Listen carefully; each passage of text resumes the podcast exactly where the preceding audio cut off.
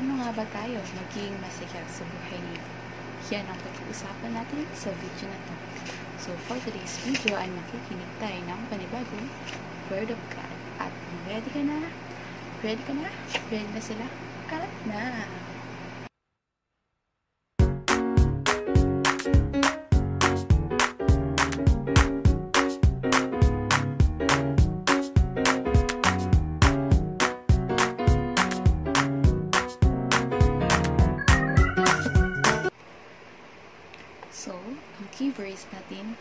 Today's video ay Psalm 144 verse 15. Happy are the people whose God is the Lord. So, ang topic po natin today ay paano pa ako maging totoong masaya sa buhay nito? O sa Engl- English ay how can I be truly happy in life? So, bago po tayo tumako sa ating pag-share ay mag-pray po muna tayo.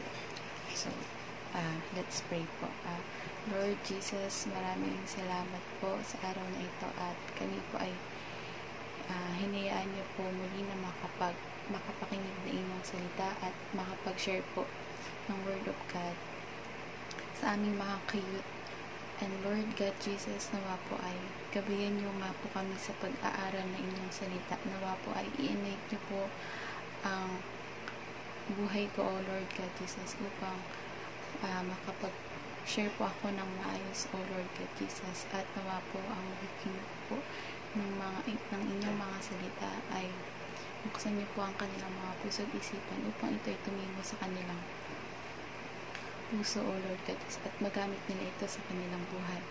Lord, patuloy niyo nga po kami bigyan ng wisdom and knowledge at patuloy na pagpalain sa buhay natin at ingatan. Jesus' name we pray. Amen. So, simulan na natin ang discussion. So, sa tingin niyo, sa buhay na ito, sa mundong ito, ano nga ba ang nagpapasaya sa buhay ng tao? So, I'll give you 5 seconds to think ano nga ba ang nakakapagpasaya sa tao o kay ikaw na nakikinig sa tingin mo ano ang nakapagpapasaya sa iyo 5, 4, 3, 2, 1. So, based on my research, ang top 3 na nakakapagpasaya sa buhay ng tao ay ito. So, unahin natin ang money o pera. Sa panahon ngayon, kapag madami, pag may pera ka, pag madami ka pera, feeling mo, ang saya mo na. So, sino ba hindi magiging masaya pag may pera ka? Kasi kapag may pera ka, ito yung yung pera ang pinaka source of living ng tao sa panahon ngayon. So, kapag may pera ka, you can buy anything you want, food, makakapagbayad ka ng bills. But then, bakit may mga tao na kahit may pera or pinakamayamang tao sa mundo, hindi nila nararamdaman yung totoong happiness sa buhay nila. So, bakit nga ba? Mamaya malalaman natin yan. So, pangalawa, so, travel. Yun nga, yung pangalawa, most people, uh, pag sinasabi nila na kapag nagta-travel sila, nakakaramdam sila ng panandaliang saya, nakakapag-anoy sila, nakakapag-relax sila, kasi nakakakita sila ng mga lugar na panibago lang sa kanilang paningin. Pero kapag ang iba, ang sabi, kapag nakabalik na sila sa lugar nila, sa bahay nila, ganyan, nawaw, parang bumabalik yung lungkot na mayroon sa kanilang buhay. Yung mga nararamdaman nilang mga worry, anxiety. So, panandalian pa din.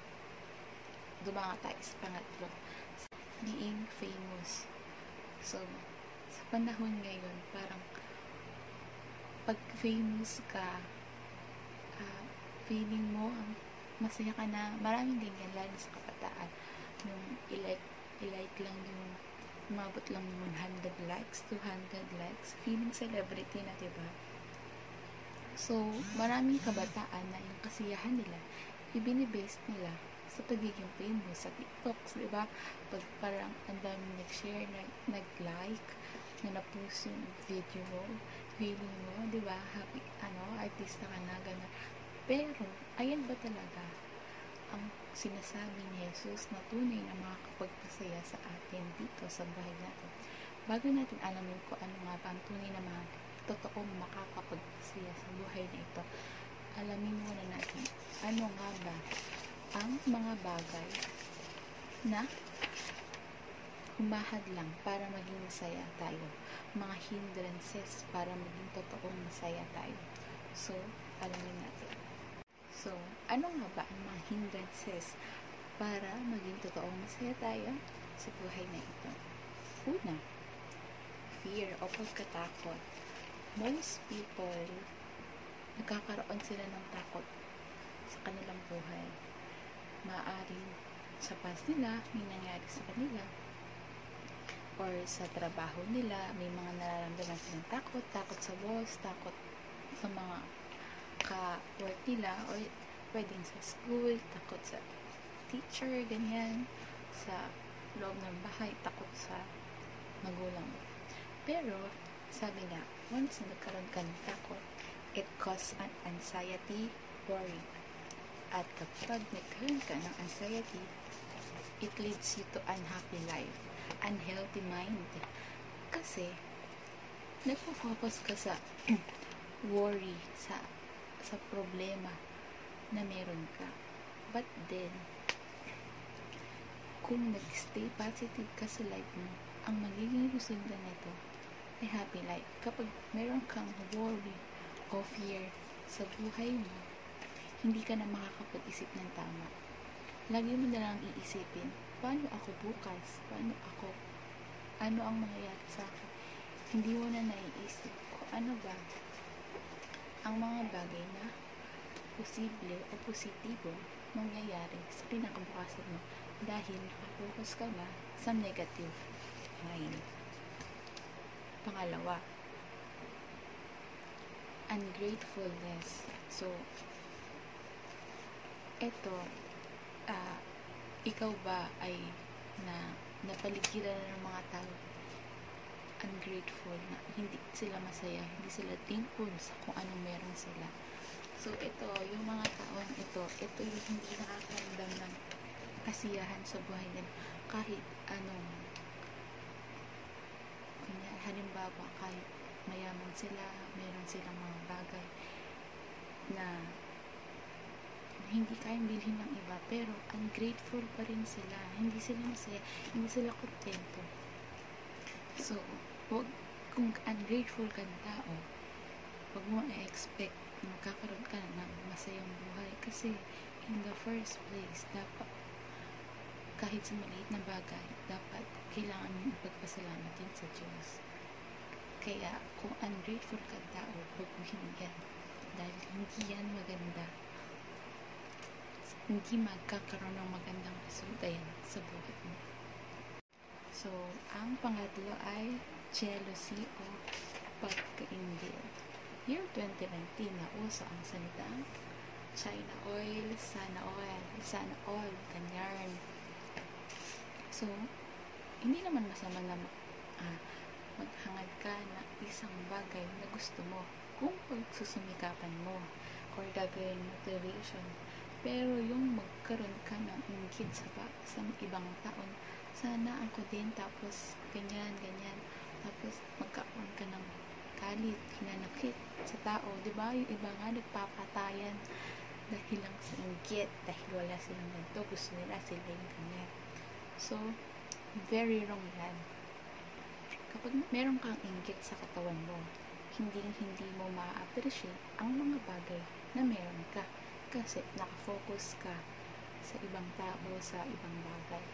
Dapat in the first place, mag-focus ka sa sarili mo. So, yun. So, kung pagbabasihan natin ang kasiyahan ng mundong ito, ay maling-mali o ibang-iba sa sinasabi ng ating Panginoong Isus, tungkol sa kasiyahan kung paano ba tayo magiging tunay na masaya sa buhay na ito. So, alamin natin ang secrets to have a truly happy life. So, una ay So, yun nga, live a God-controlled life. Yun, sabi nga sa Luke 9.23, If any of you wants to be my follower, you must turn from your selfish ways, take up your cross daily, and follow me. So, sa buhay na ito, uh, kailangan tanggapin natin, i-accept natin si Jesus as our Lord God Savior sa buhay na ito, kapag inuna natin siya, kapag ginawa natin siyang sentro sa buhay na ito, wala tayong lugi. Kailangan dumepende tayo sa ating Panginoon. Ibigay o isurrender natin ang buhay natin sa Panginoon. Ito ang tunay na kasiyahan. Ang tunay na makapag makapagpapasaya sa buhay natin. At sabi nga, kailangan sa bawat desisyon na gagawin natin sa buhay natin, kailangan isik natin si God. Alamin natin, ano nga ba talaga ang kailangan kong gawin, ganyan. So, kailangan hanapin lang talaga natin si Lord. So, paano ba natin siya hanapin? Uh, magdasal tayo sa Kanya, magbasa tayo ng Word of God. Kung may mga decision man tayo sa buhay natin na hindi natin maintindihan, mag-pray lang tayo at magbasa tayo ng Word of God. Basta lagi natin uunahin si Lord. Mag-serve tayo. Yan, ganyan. Mag, mag-share tayo ng Word of God. Kasi, in the end of the day, si God ay ipupur niya yung mga blessing na sa'yo. Gagantimpalaan ka niya. At ito ang tunay na makakapagmasaya sa'yo kapag yun nga, uh, naglingkod tayo, kay God, in-accept natin siya, inuna natin siya sa buhay na ito. So, yun nga, yung pangalawa, walk humbly. Sabi sa Micah 6 verse 8, No, O people, the Lord has told you what is good, and this is what requires of you, to do what is right, to love mercy, to walk humbly with your God. So, walk humbly, ano iba, ibig sabihin nito? uh, sabi nga, para sa mga mapagmataas na tao, hirap sila na lumakad ng may kababaang loob. Sabi ni Lord, kailangan lumakad tayo ng may mapagkumbabang puso upang mas ma-appreciate natin kapag kasi tayo ay hamon. Mas ma-appreciate natin yung mga bagay-bagay, mga simple things it, na pinibigay niya sa atin, yung mga bagay na nasa paligid natin, mas ma-appreciate na, natin yun. Mas magkakaroon tayo ng happiness sa life natin. Kasi kung mapagmataas tayo, hindi natin makikita yung mga bagay na ginagawa sa atin ni Lord. Kaya nga, diba sabi, mas itinataas ni Lord yung mga tao mapagkumbaba at yung mga mapagmataas yun yung kanyang ginagawa. Kasi, sila nga ay mapagmataas. Hindi nila nakikita yung ginagawa ni Lord sa buhay nila. Ayaw ni Lord sa mga taong pagmataas. Kailangan gayahin natin si Lord. Ka, I mean, si Lord nga, di ba, na makapangyarihan sa lahat. Ang ginawa niya nung pumunta siya rito sa lupa, hmm, lumakad siya ng may papagkumbabang pagkatao na may uh, nakisama siya sa mga tao. Pero isipin niyo, Diyos yun. Tapos, Diyos siya. Tapos, nakisama siya sa mga tao na parang tao talaga siya. Hindi niya inisip na makapangyarihan siya. Hindi never niya ginamit yung pagiging mapa- yung makapangyarihan niya para maging mapagmataas sa paligid. So, ganun dapat yung isang example na gawin natin sa buhay natin. Hindi tayo dapat maging mapagmayabang kung ano man meron tayo kasi uh, hindi hindi tayo makaka uh, makakaramdam ng totoong kasiyahan kung lagi tayong nagyayabang. ba? So, kailangan lumakad lang tayo ng may mapagkumbabang puso sa buhay na ito. So, so, yung pangatlo ay enjoy salvation. Sabi nga sa Ecclesiastes 11 verse 9, Young people, it's wonderful to be young. Enjoy every minute of it. Do everything you want to do. Take it all in. But remember that you must give an account to God for everything you do. So, yun nga. Enjoy daw. Enjoy daw natin ang salvation na binigay sa atin ni. Kasi, ah, yung ibang tao, ah, nagpo-focus lang sila minsan sa problema nila sa buhay na ito. Hindi nila naalala na meron palang Diyos sa buhay na ito. Ah, ano nga ba yung pangako sa atin ni Lord kapag itinanggap natin siya yung ano nga ba yung mangyayari sa buhay natin, di ba? Ah, ang promise ni God na hindi kanya iiwan, hindi kanya papabaya, papabayaan sa buhay na ito. At ipopour niya ang blessing niya sa iyo. At ang pagmamahal na hinahanap mo sa buhay na ito. Ah, part ng dapat enjoy natin ang salvation na ito na si God ang nagbibigay sa atin ng strength, strength sa buhay na ito at ng faith at love, di ba? So, maraming tao nga ang nakakalimot nun. Masyado silang nag-worry para sa kanila, sa kinabukasan nila, sa mga kakaharapin nilang problema. Pero, nakakalimutan talaga nila si Lord na isa sa promise nga yun nga, promise ni Lord na hindi niya tayo pabayaan. At nga, kaya nga sabi ko sa una, di ba, live a God-controlled life na dapat sa bawat desisyon na gagawin natin sa buhay natin ay kasama natin si Lord. At kaya dapat enjoy lang yung salvation. Mag, huwag tayo mag-worry sa buhay na ito kasi si Lord ang bahala sa atin. So, yung next natin is be satisfied. So, sabi nga sa 1 Timothy 6 verse 6, Yet true godliness with contentment is itself great wealth. Ah, so, dito nga sa mundong to, maraming tao yung hindi kontento, hindi satisfy sa buhay na meron sila. They always look for more or better.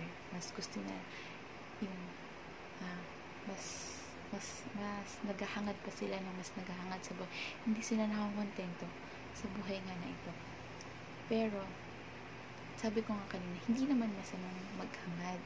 Basta gagawin mo itong motivation. Huwag ka lang talagang magkakaroon ng ingkit sa katawan mo sa buhay mo ito. Sabi nga ni Paul, ni Paul, but godliness with contentment is great gain. So, yun nga ah. Learning to recognize the blessing you already have. Ito yung susi para sa happiness mo. Those blessing na materials man o good health or still a blessing. Be satisfied kasi bless ka ni Lord ba? Dapat maging masaya ka satisfied ka kasi blessing yan ni God eh dapat maging, maging thankful ka pa nga 'di ba? So yun nga dapat be contented be satisfied kung anong meron ka sa buhay na ito at next natin is see positives. So, sabi nga sa John 16 verse 33, I have told you all this so that you may have peace in me. Here on earth you will have many trials and sorrows, but take heart because I have overcome the world. So, so, dito nga sa mundo ito, kailangan natin mag-stay positive lang. Huwag lang sa COVID-19. Dapat stay positive lang tayo sa life. Lalo na sa sa ngayon, sa panahon natin ngayon, di ba, parang sobrang daming nangyayari, may, may mga sakit na, na naglalabasan, mga, mga pasabog sa iba't ibang lugar. So, parang yung utak di ba, parang hindi ka talaga nakafocus kay God para ma mawawala talaga mawawala ka sa focus magkakaroon ka ng anxiety na minsan marami marami magkakaroon ng depression di ba so yung iba nag, nag naglilid ito sa nag-suicide sila, yung mga nade-depress, yung mga nagkakaroon ng anxiety. But, what God says, sabi niya, while you are in the world, you will have to suffer, but cheer up. Sabi nga niya, I have defeated the world. So, wag tayong matakot sa buhay. Always look for the brighter, brighter side. Stay positive. Ika nga kasi, kinonquer na ni God yung mundong to. So, ano lang dapat mong gawin? Kailangan mag-stay ka lang sa buhay mo. Always seek for His, uh, always seek for His love, so for His guidance. Yan. Kasi, pag sinisik nga natin si God, magkakaroon tayo lagi ng uh, magandang kinabukasan. Hindi na tayo kailangan mag-worry kasi yun yung binigay niya sa atin eh. At i-enjoy nga lang natin yung buhay na meron tayo dito sa mundong. Kaya always stay positive in life. Sabi nga sa Psalm 144 verse 15, Happy are the people whose God is the Lord. Wala namang ibang hinangad ang Panginoon sa buhay natin, kundi maging masaya lang tayo. Pero paano ba tayo magiging masaya nga? Kundi tanggapin natin ang Panginoon bilang ating tagapagligtas ng ating buhay, ang ating taga, ang ating Panginoong Diyos na buhay. Siya lamang ang dapat nating tanggapin sa buhay na ito. At kapag ginawa natin yon lahat ng blessing ay makakamtam natin sa buhay natin. Basta, lagi lang tayong mag-serve sa Kanya. Uh, i-obey natin yung mga uh, word of God niya, yung mga pamantayan niya dito sa mundong ito. At hindi na tayo kailangan na mag-worry pa once na inaccept natin siya. Kailangan enjoyin lang natin yung salvation na binigay niya sa atin. Hindi na natin kailangan isipin ko ano yung future natin kasi siya ang magdadirect ng path natin. Sa lahat ng decision na gagawin natin, kailangan lang hingin natin yung guidance niya para magkaroon lang tayo ng totoong kasiyahan sa buhay nito. Kaya ikaw na nakikinig i-accept mo si Jesus Christ bilang iyong tagapagligtas at rest assured ang promise niya ay magkakaroon ng magandang plano siya sa buhay mo. At hindi hindi ka niya iiwan at hindi hindi ka niya pababayaan sa buhay niya to. Pagkos magiging masaya ka pa. So, yun lamang po. So, yun lamang po at maraming salamat po sa pakikinig at paglalaan ng oras. And if you want to be more updated, please follow us on Dwell Cute Ministry. And if you like this video, please give us a thumbs up. At kung gusto mong makarelate ang mga friends mo or family mo, please click the share button. So, maraming salamat po. God bless. Stay safe. Bye!